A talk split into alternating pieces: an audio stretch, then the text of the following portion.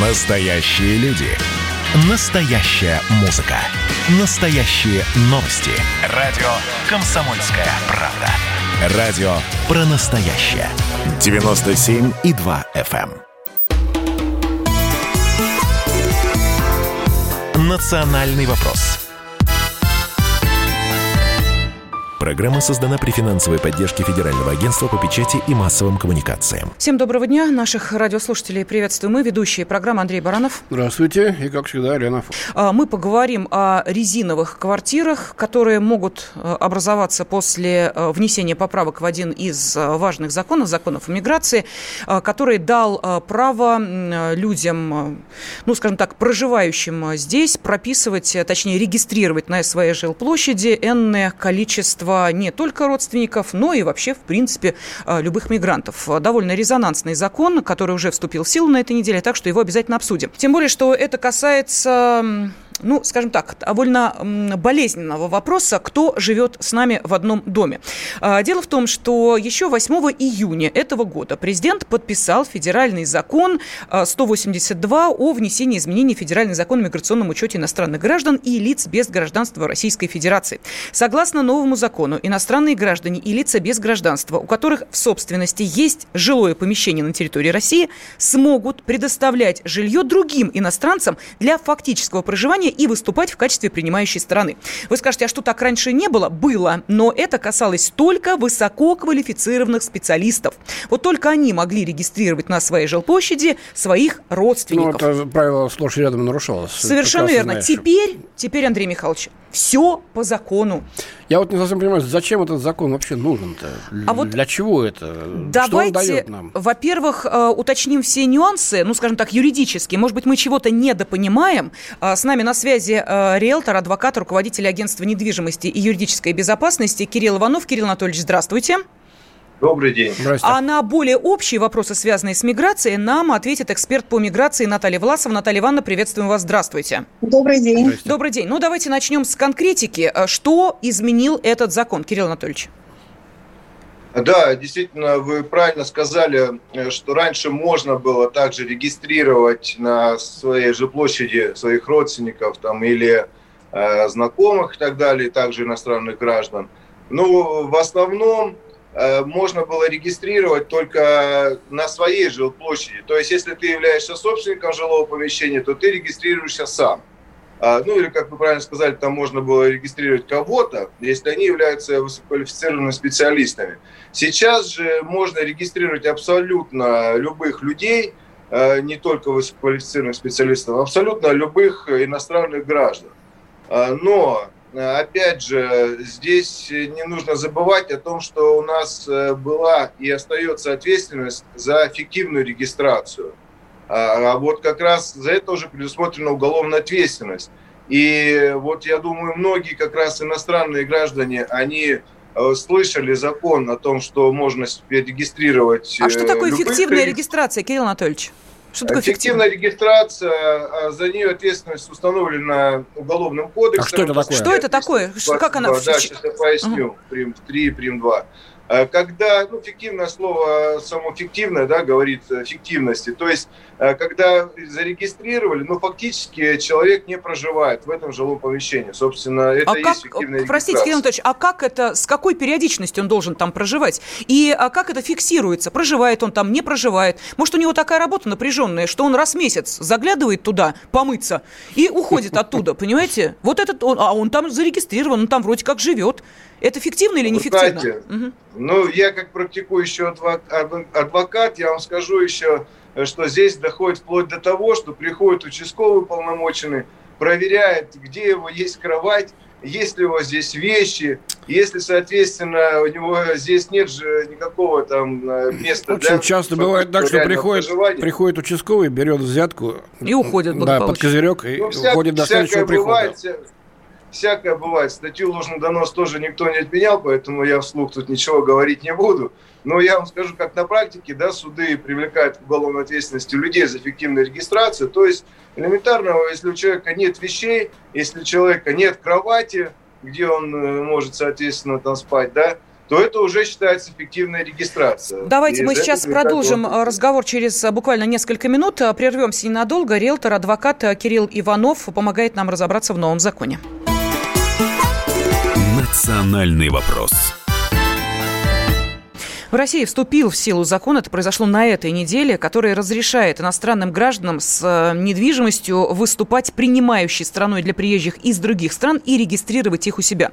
А раньше было ограничение, ну, точнее уточнение, да, только высококвалифицированные специалисты, иностранные граждане могли это делать. Теперь кто угодно. Поэтому мы пытаемся разобраться, насколько эта ситуация опасна, а может быть она, наоборот, на благо работает. Риэлтор, адвокат, руководитель агентства недвижимости и юридической безопасности Кирилл Иванов с нами на связи и эксперт по миграции Наталья Власова. А, Кирилл Анатольевич, вот а, такой вопрос. А, скажите, пожалуйста, у нас есть какие-то ограничения по количеству зарегистрированных на жилой площади? Э, нет, вы знаете, ходили только слухи, что хотели ввести 18 квадратных метров для каждого человека, то есть у нас социальная норма жилья 18 квадратных метров. Хотели сначала ввести такую норму, э, чтобы, ну там еще связано с черным риэлторством, чтобы на доли не дробили квартиры. Но на сегодняшний день такой нормы нет. То есть квартиры по сути, как раньше были так называемые резиновые, да, так сегодня их резиновыми делать можно. Что, Но единственное, только перспективную регистрацию. Кирилл Анатольевич, я, я вот сейчас, э, мы, мы все с ужасом это слушаем по одной простой причине, что не знаешь, что в данной ситуации хуже. Если они будут фиктивно зарегистрированы и будут жить, ну, нет, точнее, будут зарегистрированы, но э, жить будут где угодно. Или если они будут зарегистрированы и будут жить в этой квартире. Для соседей это настоящий кошмар. Но это же еще и, простите меня, э, такие возможности открывают бывает для... Для э, криминала. Людей. Ну, понимаете? То есть с каждого такого зарегистрированного, а их может быть 10, 20, да 100, 30, 100. Господи, если нет ограничений, хоть, хоть 500, хоть 1000. С каждого, извините, э, по 1000 рублей в месяц. И вот смотрите, сколько я с 500 человек буду иметь в месяц.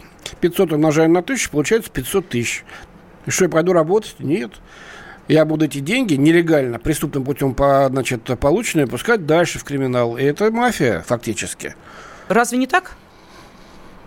Нет, но все-таки этот механизм, 322 э, статья, прим 2, прим 3 Уголовного кодекса, она на самом деле рабочая. И практика уже судебная давно, в принципе, сформировалась по этой статье. Поэтому ее вполне можно применять, если действительно делают резиновые квартиры, да, то можно, конечно, отреагировать и прийти на место и посмотреть, действительно ли люди проживают, либо там они фиктивно регистрируют. И если выяснится, что фиктивно, то там вплоть до лишения свободы предусмотренного. Кирилл Анатольевич, ну, уважаемый, много ли мигранту да. трудовому надо? Мы сейчас говорим даже не о высококвалифицированных мигрантах. Мы говорим вообще вот о человеке, который просто без а, кола, без двора приехал, заплатил, как Андрей Михайлович сказал, тысячу рублей за регистрацию тому, кто купил эту квартиру. А это тоже может быть, э, ну, любой э, человек. И дальше бросил, э, простите меня, свой головной убор, зубную щетку и расческу на коврик где-нибудь в углу. Но... И вот он уже вроде как живет, и вот уже его личные вещи там. Опять же, здесь ответственность предусмотрена не только тот, кто регистрируется, но тот, кто регистрирует. Поэтому он является собственником жилья, и как раз он будет привлечен к уголовной ответственности. Там большие штрафы, это минимум 100 тысяч рублей, и выше, выше, выше, и вплоть до лишения свободы. Поэтому, я думаю, не каждый собственник квартиры, который, да, все-таки является собственником, уже говорит о каком-то статусе, что он владеет жильем. Угу. Он э, вряд ли будет рисковать и э, делать резиновую квартиру. Другое дело, что, может быть, не так э, все-таки люди знают о том, что для этого предусмотрена ответственность. И вот здесь вот я считаю большой минус, что необходимо какое-то правовое просвещение для собственников, чтобы вплоть там они при регистрации подписывали какое-то уведомление о том, что они предупреждены за уголовную ответственность. Вот такого у нас нет. Ну, удивительно. Это то, что надо сделать в первую очередь. Мне такое кажется очень сырой закон. Да, знаю, почему да, да все, Андрей Михайлович, уже не просто сырой закон, он уже работает. Наталья Ивановна, вот к вам обращаемся. А для чего это было сделано вообще? Вообще зачем это закон Зачем нужен? это? Ну, вы знаете, все прекрасно знают, что у нас иностранному гражданину очень сложно э, снять жилье. Многие россияне не хотят сдавать жилье э, выходцам из Средней Азии. И поэтому вот это вот э, принятие такого, такой нормы позволяет им вставать на миграционный учет, не нарушая российского законодательства. С другой стороны, это очень важно для граждан, участников государственной программы переселения соотечественников в Россию. Потому что им очень сложно вообще приобрести жилье, пока они не получили статус гражданина России, и прописать туда членов своей семьи. Ведь, как правило, там приезжает целая семья.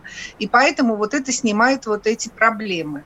С другой стороны, конечно, возникает риск возникновения резиновых квартир, потому что, как вот сказал э, выступающий передо мной, нет никаких нормативов, которые позволяли бы ограничивать э, регистрацию жилом помещении в зависимости от э, квадратных метров, приходящихся на человека, или от количества людей там проживающих.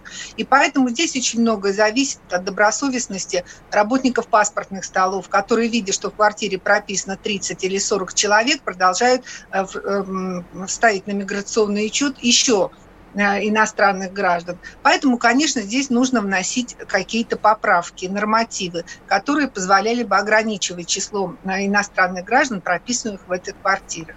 Так вот, в том-то и дело, вот такая, такая вот непрозрачность как раз создает э, возможность для создания преступных схем. Когда в сговор вступают и паспортисты, и участковые, и те, кто сдает квартиру, и посредники, те, которые находят людей, чтобы туда их прописать. Создаются целые мафиозные структуры. Попробуй ты ее сковырни, эту структуру, если она выходит на, извините, Ведь на высокий уровень. структура у нас и сейчас существовала до принятия этого закона. Вы вспомните, еще ФМС России, сколько было резиновых квартир, Ирмадановский в свое время говорил, что ФМС России знает о существовании там огромного количества таких резиновых ну, квартир. Ну и поэтому и, эту и службу, толку. Э, так сказать, ну, знают и дальше что. Да. И Рамадановский, ну, принимали какие-то меры, выписывали, штрафовали О. и так далее. Ну, Наталья Ивановна, вот. ну вот смотрите, принимали какие-то меры, да, вот мы сейчас просто представим масштаб вот того, что может произойти. Нет, понятно, что в связи с пандемией у нас э, количество мигрантов сократилось трудовых, это ясно. Может быть, это э, еще такая вот возможность э, сказать, что приезжайте, вам теперь будет проще регистрироваться, вам будет проще тут жить, вам будет проще тут детей рожать. Помните, да, вот ту тему, которую мы обсуждали, что нам мигранты да. помогут да, в да, да, демографическом вопросе, и ожидается к 30 году до 300 тысяч э, ежегодно э, мигрантов должны приезжать в нашу страну для того, чтобы нам помогать э, решать эту проблему. Может быть, это этот смысл, а вовсе не упростить жителям Донбасса возможность здесь, в России, жить? Ну, вы знаете, мигранты поедут в любом случае. Был бы принят этот закон, не был принят этот закон, откроют границы России с государствами СНГ, и они поедут в Россию, потому что в своих государствах у них нет возможности работать. Ну, мы можем элементарно не пускать. Там безработные. А? Мы можем элементарно не пускать или ограничить въезд этих мигрантов? Нет, ну как ограничить? У нас же уже сейчас многие работодатели жалуются, что у них не хватает работников для выполнения объема работ. Тогда, может быть, работодатель... На все упирается в то, что мы не знаем, какая у нас потребность в рабочей силе в Российской Федерации.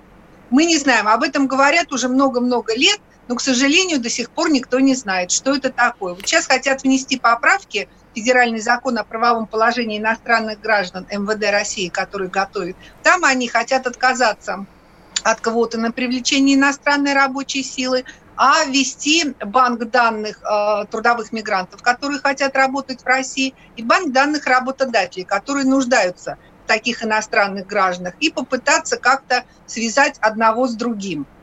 Но пока у нас не будет четко да. э, определена как потребность вот, Как-то где-то, и вообще такие базовые эм, э, вопросы, как э, сколько нам нужно рабочей силы, их давно нужно было решать. А сейчас мы вспоминаем, да даже этого не знаем. Что же нам строить, Вы понимаете, значит, на колесах, мы не можем это знать, если мы не знаем, о чем вообще нас... речь идет? Пожалуйста, пожалуйста. Потому что у нас предприятие сегодня оно есть, завтра его нет. В советское время был баланс трудовых ресурсов, который позволял определить потребность работников и наличие рабочей силы. И сопоставлялось, где есть такая потребность в работниках, где ее нет, где есть лишняя рабочая сила, и тогда предлагалось там по оргнабору, по сельскохозяйственному переселению переехать и так далее. Сейчас у нас рыночная экономика. Сегодня предприятие есть, завтра его нет, а возникло пять новых. И поэтому в этих условиях определить потребность в работниках, в том числе в иностранной рабочей силы, очень и очень Хорошо, сложно. давайте строить тогда лагеря для них, так как это делается в Европе. Бараки ну, строят для них. Просто, понимаете, нужно э, управлять э, трудовыми потоками трудовой миграции. У нас, к сожалению, этого не делается. Как мигранты ехали в основном в Москву, Московскую область, Санкт-Петербург и Ленинградскую область, так они и продолжают сюда ехать. И здесь около 60% всех трудовых мигрантов сосредоточены в этих четырех территориях. И, конечно, здесь большой пресс на жителей э, этих регионов, на инфраструктуру и так далее. Но вот нужно решать эти вопросы, нужно определять, где нам больше всего они нужны. И здесь нужно подключать соответствующие министерства, ведомства, которые бы определяли потребность в рабочей силы по субъектам Российской Федерации. Это бы позволяло э, информировать мигрантов и направлять их ехать туда, где в них наибольшая потребность. Ну, вы знаете, я могу сказать, что вот наши радиослушатели э, благодаря нашему эфиру вообще узнали о том, что у нас такой э, закон вступил в силу. Кстати, э, с 24 э, октября 2019 года э, вот э, этот законопроект был внесен в Госдуму, прошел э, все стадии обсуждения, был подписан президентом, и вот на этой неделе вступил в силу. И спрашивают, а как же э, статья 36 жилищного кодекса? Э, это же будет кошмар, это будут драки, это будет ужас, кто будет платить коммуналку? Ну, в общем, действительно, вопросов у людей огромное количество. Помимо основного, вообще во что превратятся Я думаю, надо эти будет квартиры? в одном из ближайших выпусков национального вопроса к этой теме и поговорить о ней подробнее. Совершенно верно. Тем более, что мы посмотрим уже э, первые шаги этого закона, вообще как все это происходит на практике. Так что огромное спасибо нашим уважаемым экспертам. Э, риэлтор, адвокат, руководитель агентства недвижимости и юридической безопасности Кирилл Иванов был с нами и эксперт по миграции Наталья Власова. Ну, а мы, ведущий Андрей Баранов. И Елена Фонина. Благодарим наших радиослушателей. Спасибо. «Национальный вопрос». Программа создана при финансовой поддержке Федерального агентства по печати и массовым коммуникациям.